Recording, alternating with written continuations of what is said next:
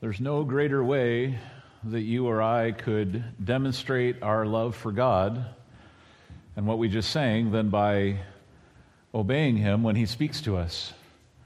Today we're talking about obedience and what it means to say yes to God in every aspect of your life and why that not only changes the moment when you say yes, but it actually unlocks the whole future pathway that God has in mind for you. Um, I want to tell you the story about Brother Andrew. Uh, some of you have heard of him. Uh, right after World War II, you remember that the Iron Curtain fell across about half of Europe, the eastern half, and that was a phrase coined by Churchill when he saw that the Soviet armies were not withdrawing and they were essentially setting up kind of puppet states in the areas that they had taken from the German army. Um, and that kind of gave rise to the Cold War, and you know the story of East versus West and all of that. Well, behind that Iron Curtain, um, there was a severe lack of liberty. Uh, communism was, was very much aligned against Christianity, and so they had outlawed the Bible, they had outlawed any practice of faith.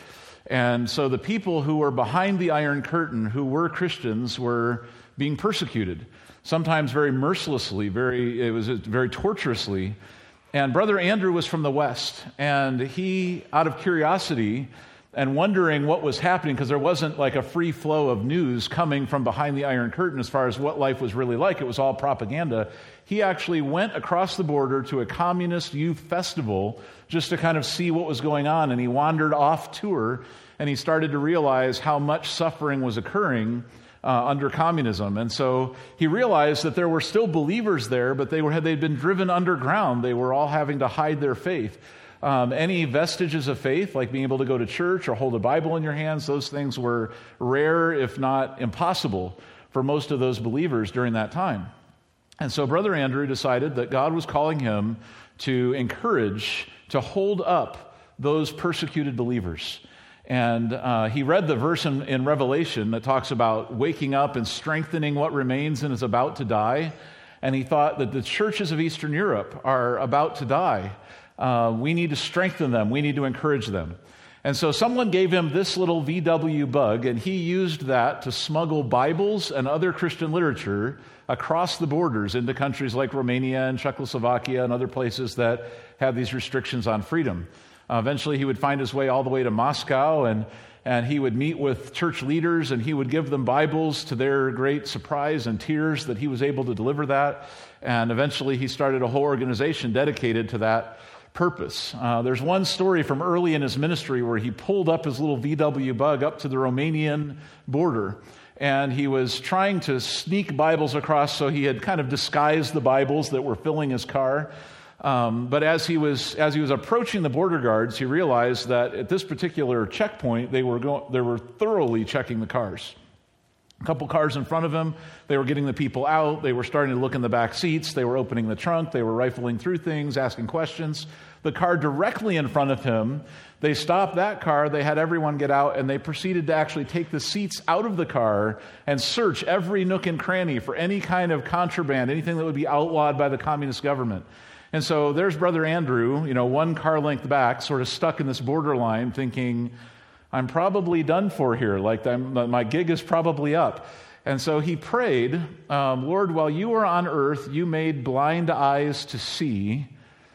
Would you be willing to do a miracle and make some seeing eyes blind? And he thought, you know, as a matter of faith here, like they're going to find what I have in my car, so I might as well not be trying to hide it. So he actually got some of the Bibles out and put them on the seat just so it'd be really obvious. Like he's not even trying to hide what he's doing as he goes in.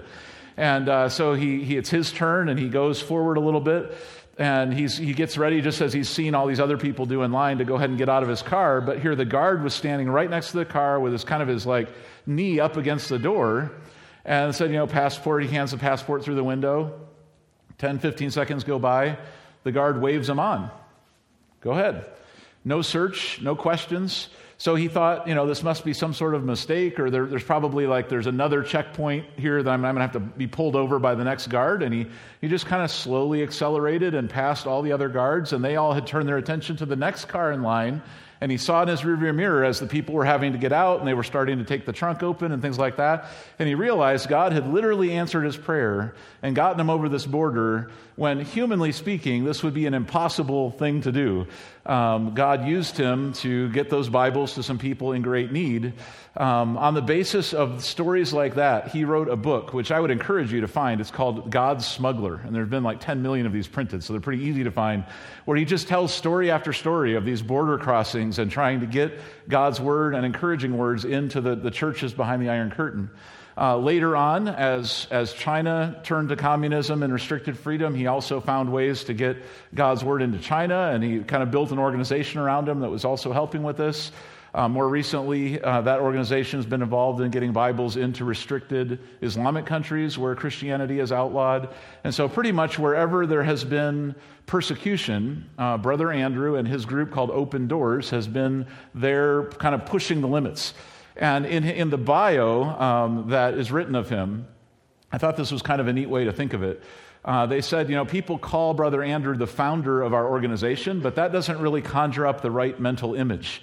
A founder of an organization, you would tend to think of a suit and a tie and a PowerPoint presentation and a boardroom. He said, No, Brother Andrew was our chief adventurer. He was our chief risk taker. Uh, he was the guy out there pushing every limit, the guy moving through areas that no one else would have thought possible, areas totally closed, very dangerous for Westerners to go to. Uh, he was there. And all of this was because in his heart, as he had been prompted by the Holy Spirit, he was willing to say yes to God even when it made no sense to do so. Like any, any like wise counselor would say, oh, there's plenty of needs in the West. There's plenty of people in your neighborhood to go share your faith with. Don't take a risk with your life and try to go over these borders. Uh, but Brother Andrew, in his heart, said, yes. Here's, here's something he wrote in his biography. He said, whenever, wherever, however you want me, I'll go. And I'll begin this very minute. Lord, as I stand up from this place and as I take my first step forward, Will you consider this as a step toward complete obedience to you? I'll call it the step of yes. And in every aspect of our lives, we have a choice, just like Brother Andrew did, to say yes when God calls, to say yes when we see what the Scripture says. And what's the alternative to saying yes to God, by the way? Saying no, God. So, obedience, and here's kind of a way we can define it. All right, obedience is saying yes to God. It's doing what God says to do when He says to do it with the right heart attitude. No matter what He's asking, whether it's to say no to a temptation so that you can say yes to purity, whether it's something in your daily life of just how you prioritize your time or your money or your relationships, or it's something that seems kind of crazy, like go smuggle Bibles somewhere. Uh, anytime God speaks, as his followers, I mean, the very definition of being a Christian to follow Jesus, we want to say yes to him. All right, how many of you noticed there's a trash can on stage today? All right, all of you who worry that we're like getting shabby in our decor here, don't worry. This is just for today. And, uh, and there's a reason the trash can's up here. Because I know that one test of obedience that I faced as a young person, uh, probably around age eight and beyond, my mom and dad would tell me to take out the trash. Raise your hand if you have a common experience in your childhood. Mom and dad said, take the trash out, all right?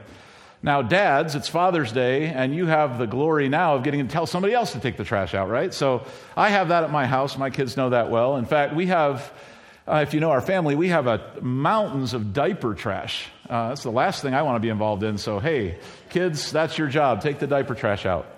Um, and anytime that command comes to take out the trash, uh, any one of us had a choice as to how we would respond, right? Um, so the first part of our definition here, that it's doing what God says to do, it's just saying yes. Um, that's, you know, the trash is there. Your parents say it's time to take out the trash. And, and right then and there, you could either rebel or you could do the right thing. Um, if you say, no, I'm not going to take out the trash, well, then you face consequences, and we all know how that works uh, or you just go ahead and do it. And so, the, at the most, uh, kind of the most simple definition of obedience is it's simply doing the thing you're asked to do. But in Christian obedience, there's a little more to it. uh, because there's some attitude behind doing the right thing that matters as well. Okay, and that's, that sort of surfaces in the next part when he says to do it. So I'm picturing uh, those many times when the trash was there and my mom or dad would call out from the kitchen, uh, hey, son, Dan, you know, take out the trash. And what was my reply? Sure, yes, as soon as I finish my game. I know you've said that too. Um, or, uh, yeah, as soon as, like, I'll do it, I'll do it. And you kind of promise to do it, but, you know, minutes go by, hours go by, you start another game, and you have to finish that game, and it kind of never ends. And meanwhile, in the kitchen, like the fruit flies are buzzing and the things are rotting and smell is emanating. And eventually, a parent is going to say, Hey, why didn't you take out the trash? You said you would.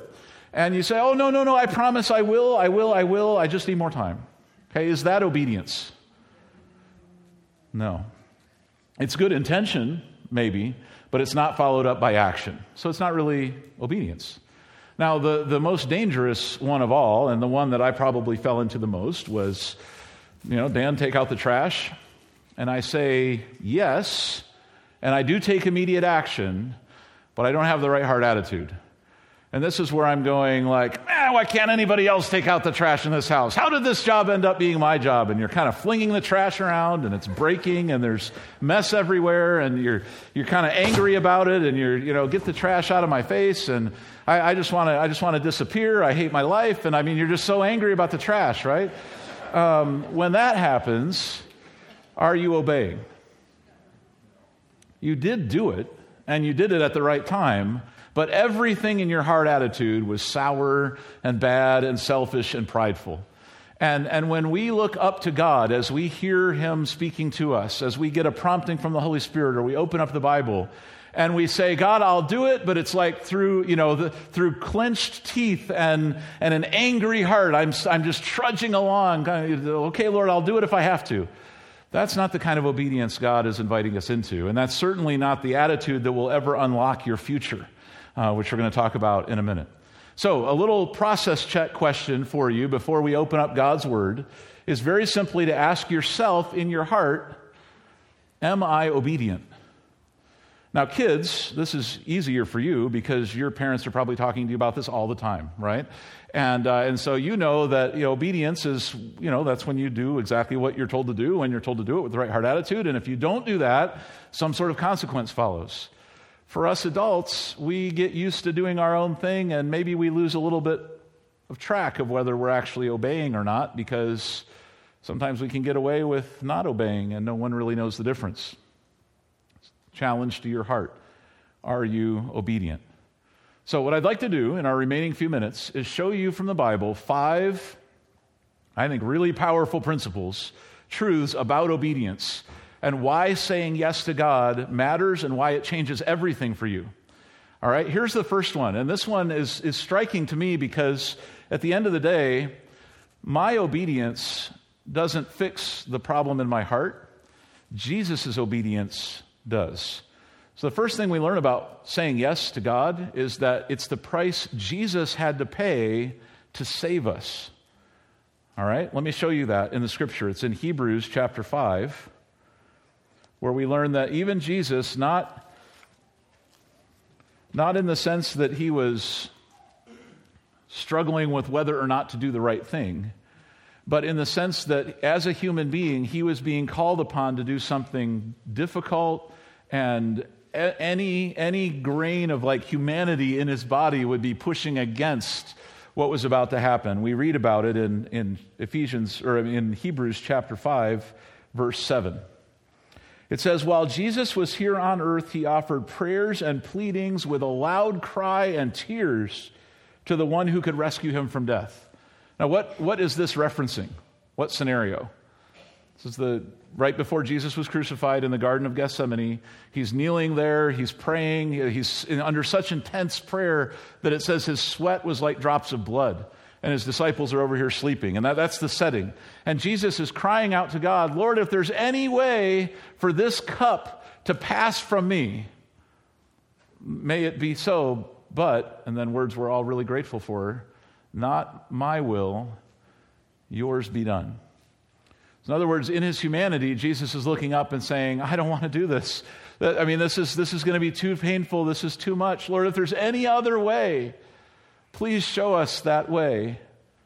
But my answer is still yes to your will, not to mine. Jesus was willing to pay that incredible price for you.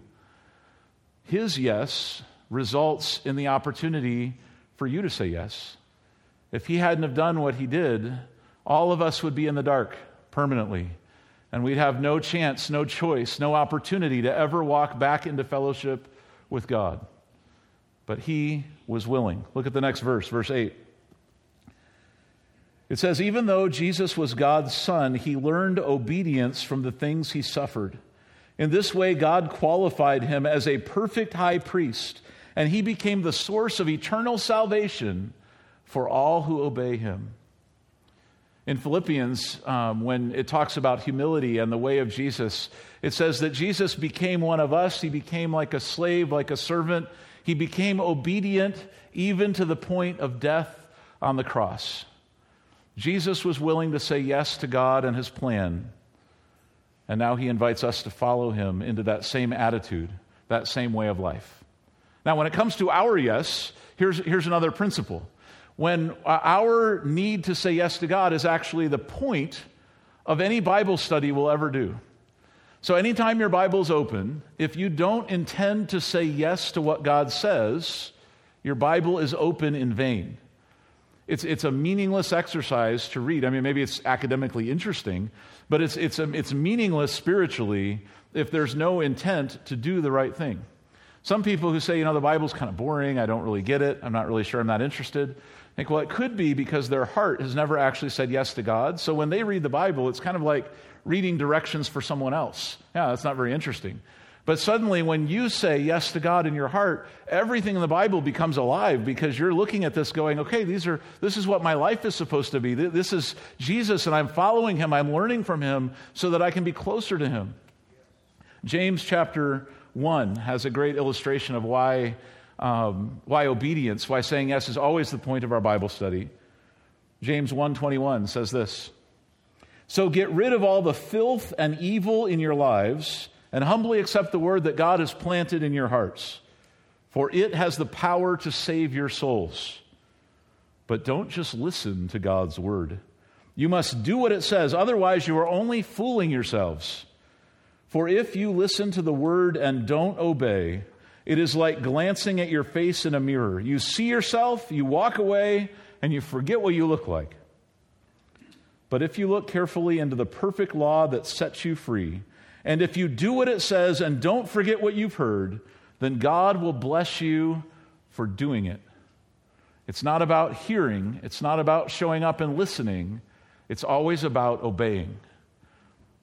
Saying yes to God is the reason you would ever open the scripture. All right, here's another principle. Here's another important point. It's that the obedience in my heart is the proof that I'm actually a Christian. Over and over again in the Bible, it talks about this. You know, it's hard to prove what people believe. You can't look into their heart and know what's really going on. And so we always say, well, you can't judge someone just from the outside. That's true. But is there any fruit in your life that would demonstrate that you actually are a Christian? Well, that would be the extent to which you obey Jesus, who you say you're following. Uh, a follower who doesn't actually follow can't rightly be called a follower. And, uh, and so here we are as Christians being challenged to obey Jesus, which is, if you think about it, it's actually the definition of even being a Christian to begin with.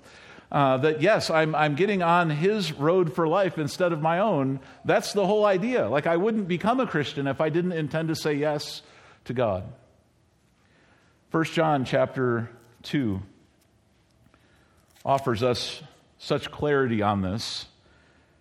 Verse 3 says, And we can be sure we have come to know him if we obey his commandments. So, how do you know if you're a believer in Jesus? How do you know if you've come to know him? If you obey his commandments.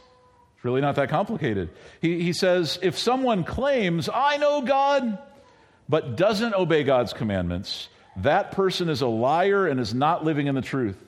But those who obey God's word show how, true, how completely they love him. And this is how we know we are living in him. Those who say they live in God should live their lives as Jesus did. And so your obedience to God is, is your outward expression of faith. It's, the, it's, it's what's happening in your life that shows what's happening in your heart. And if there's a disconnect there, it's time to evaluate um, if your faith is real or if for some reason you've stepped away from God and it's time for revival and renewal. Because the normal process, the daily direction of anyone who follows Jesus is to keep saying yes to Jesus anytime he asks something of them. All right, here's number four out of five. Obedience is the practice of my love for Jesus. Now, the team read some verses earlier um, from John 14 that, that when we love God, that's our evidence that we, or when we obey God, that's our evidence that we love Him. And when we love Him, He comes in and it's, it's this warm fellowship, like we get to have dinner with Him, we get to hang out. Jesus said, If you love me, obey my commandments. And that's the best evidence, the best practice. If you want to show God how much you love Him, you could sing that song that we just did, which was a great song, but you could sing that all day long and still not really do what God is asking you to do to obey, not just to say something with your mouth, but to live it out through your life and your priorities. All right, so we know that it's important. We know that loving God is, is really tied up, like in a human sense, as far as obeying Him. Here, here's the thing that I think is so exciting obedience is the process that God uses to unlock His plan for our future. So there is something God has for you that's out ahead that you'll never access, you'll never be a part of, you'll totally miss if you're not willing to say yes. Look with me for just a moment at Luke 5. You could turn to probably almost any Bible story and find evidence of this principle, but this is a great one. This is when Peter was called to be a disciple. And what was Peter doing? Does anyone remember? When Peter, Peter had heard of Jesus before, but now Jesus actually asked him to follow, what, what was the situation? They're out fishing. And Peter has this opportunity to either say yes or no to Jesus. Thankfully, he made the right choice because Peter was used by God to do amazing things all throughout history, uh, or all throughout that New Testament era of history um, Peter was right there as a leader and as one who even was able to perform miracles and give teaching and write a couple books of the Bible. And all of that started when Peter said yes instead of no to something that seemed a little bit crazy. And here it is in Luke 5. One day, as Jesus was preaching on the shore of the Sea of Galilee, great crowds pressed in on him to listen to the word of God. He noticed two empty boats at the water's edge for the fishermen had left them and were washing their nets. Stepping into one of these boats, Jesus asked Simon, who would be later named Peter, its owner, to push out into the water. So he sat on the boat and taught the crowds from there. When he had finished speaking, he said to Simon, Now go out where it is deeper and let down your nets to catch some fish. Now, I just want you to imagine this for a second, especially those of you who have trained for your career. This is somebody sort of stepping into your zone and telling you what to do who very obviously has no idea about like your field of expertise. And so some of you might have master's degrees out there in like your job. And maybe you've got years and years of experience doing your job. And somebody wanders in who is obviously from a different industry, not a fisherman, but a rabbi, and is just kind of telling you, hey, I, I think we should go do that would you not be tempted to say, sorry, buddy, like, you know, stay in your corner, like, I'll listen to your preaching, but leave the fishing to me? Thankfully, Peter didn't have that attitude. And maybe it's because he just heard Jesus preach, right? So he knows there's something special here. And so here's, here's his answer Master, we worked hard all last night and didn't catch a thing. But if you say so, I'll let down the nets again. This time, their nets were so full of fish that they began to tear. A shout for help brought their partners in the other boat, and soon both boats were filled with fish and on the verge of sinking. When Simon Peter realized what had happened, he fell to his knees before Jesus and said, Oh Lord, please leave me. I am too much of a sinner to be around you. For he was awestruck by the number of fish they had caught, as were the others with him. His partners, James and John, were the sons of Zebedee. They were also amazed. Jesus replied to Simon, Don't be afraid. From now on, you'll be fishing for people. And as soon as they landed, they left everything and followed Jesus. There was this moment for Peter when Jesus said, Go over into the deep water and let down your nets. Peter could have said no. He could have just left it with the first thing he said Master, we, we were out all night. We tried. End of story. But in Peter's heart, there was a yes, a humble yes, when he was willing to look up and say, But if you say so, like, this is your plan, Lord, not mine, I'll go ahead and let down the nets. That resulted in a miracle, which resulted in Peter's discipleship, which resulted in all the things that God was going to do in Peter's future. It was that yes that unlocked all of that. I never want to miss a moment when some yes that I need to say to God unlocks a next step or maybe even the whole future because I was prideful or angry or cranky or whatever the case might have been. Here's what Brother Andrew says about this. Uh, he said, The Bible is full of ordinary people who went to impossible places and did wondrous things simply because they decided to follow Jesus. The real calling is not to a certain place or career, but to everyday obedience, and this call is extended to every Christian. That's you, and that's me. All of us have been called to everyday obedience, one step after the other. In the quietness of our heart, when we're tempted to think about wrong things, there's a choice. Do I say yes to God or yes to myself? In a, in, a, in a moment of family difficulty, there's a choice. Do I say yes to God's way of dealing this or do I try to handle it on my own? In a moment of a career change or in a moment of a, of a, of a life disruption, in the moment of a calling, like go smuggle Bible somewhere, there's always a choice of whether or not we'll say yes or no to the voice of God. When you say yes, you unlock opportunity for where God wants to take you, what He wants to do in your life. So I, I would look at it this way everyday obedience is your next step, it's your next yes. It's, it's when you leave this place, it might not be some grandiose calling. It might not be something that you get supernatural intervention to figure out. It might just be that there's a choice of priority that comes your way, or a prompting that you get in your heart about helping someone else, or a step that you know you should take and you say, Today's the day. It's those moments of yes that change the future for you, and it's those moments of yes that demonstrate your love for Jesus. Lord, whether you lead me into, into grandiose things like Brother Andrew, or whether I'm just faithful with the little I have in front of me today, my heart is always to say yes to you.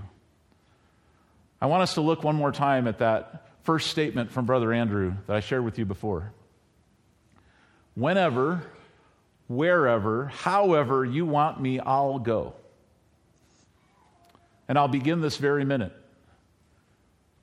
Lord, as I stand up from this place, as I take my first step forward, will you consider this as a step toward complete obedience to you?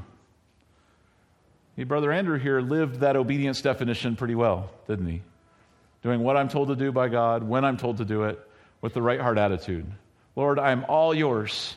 And, and even though I don't know the future and I don't know all the next steps, the next step I take Lord, would you just interpret that as coming out of my heart? That's my absolute surrender. That's my, I, I want to obey you completely. It's the step called yes. So, a question as we conclude today, something you could pray about, uh, something all of us can consider. Lord, what does my next yes to you need to be?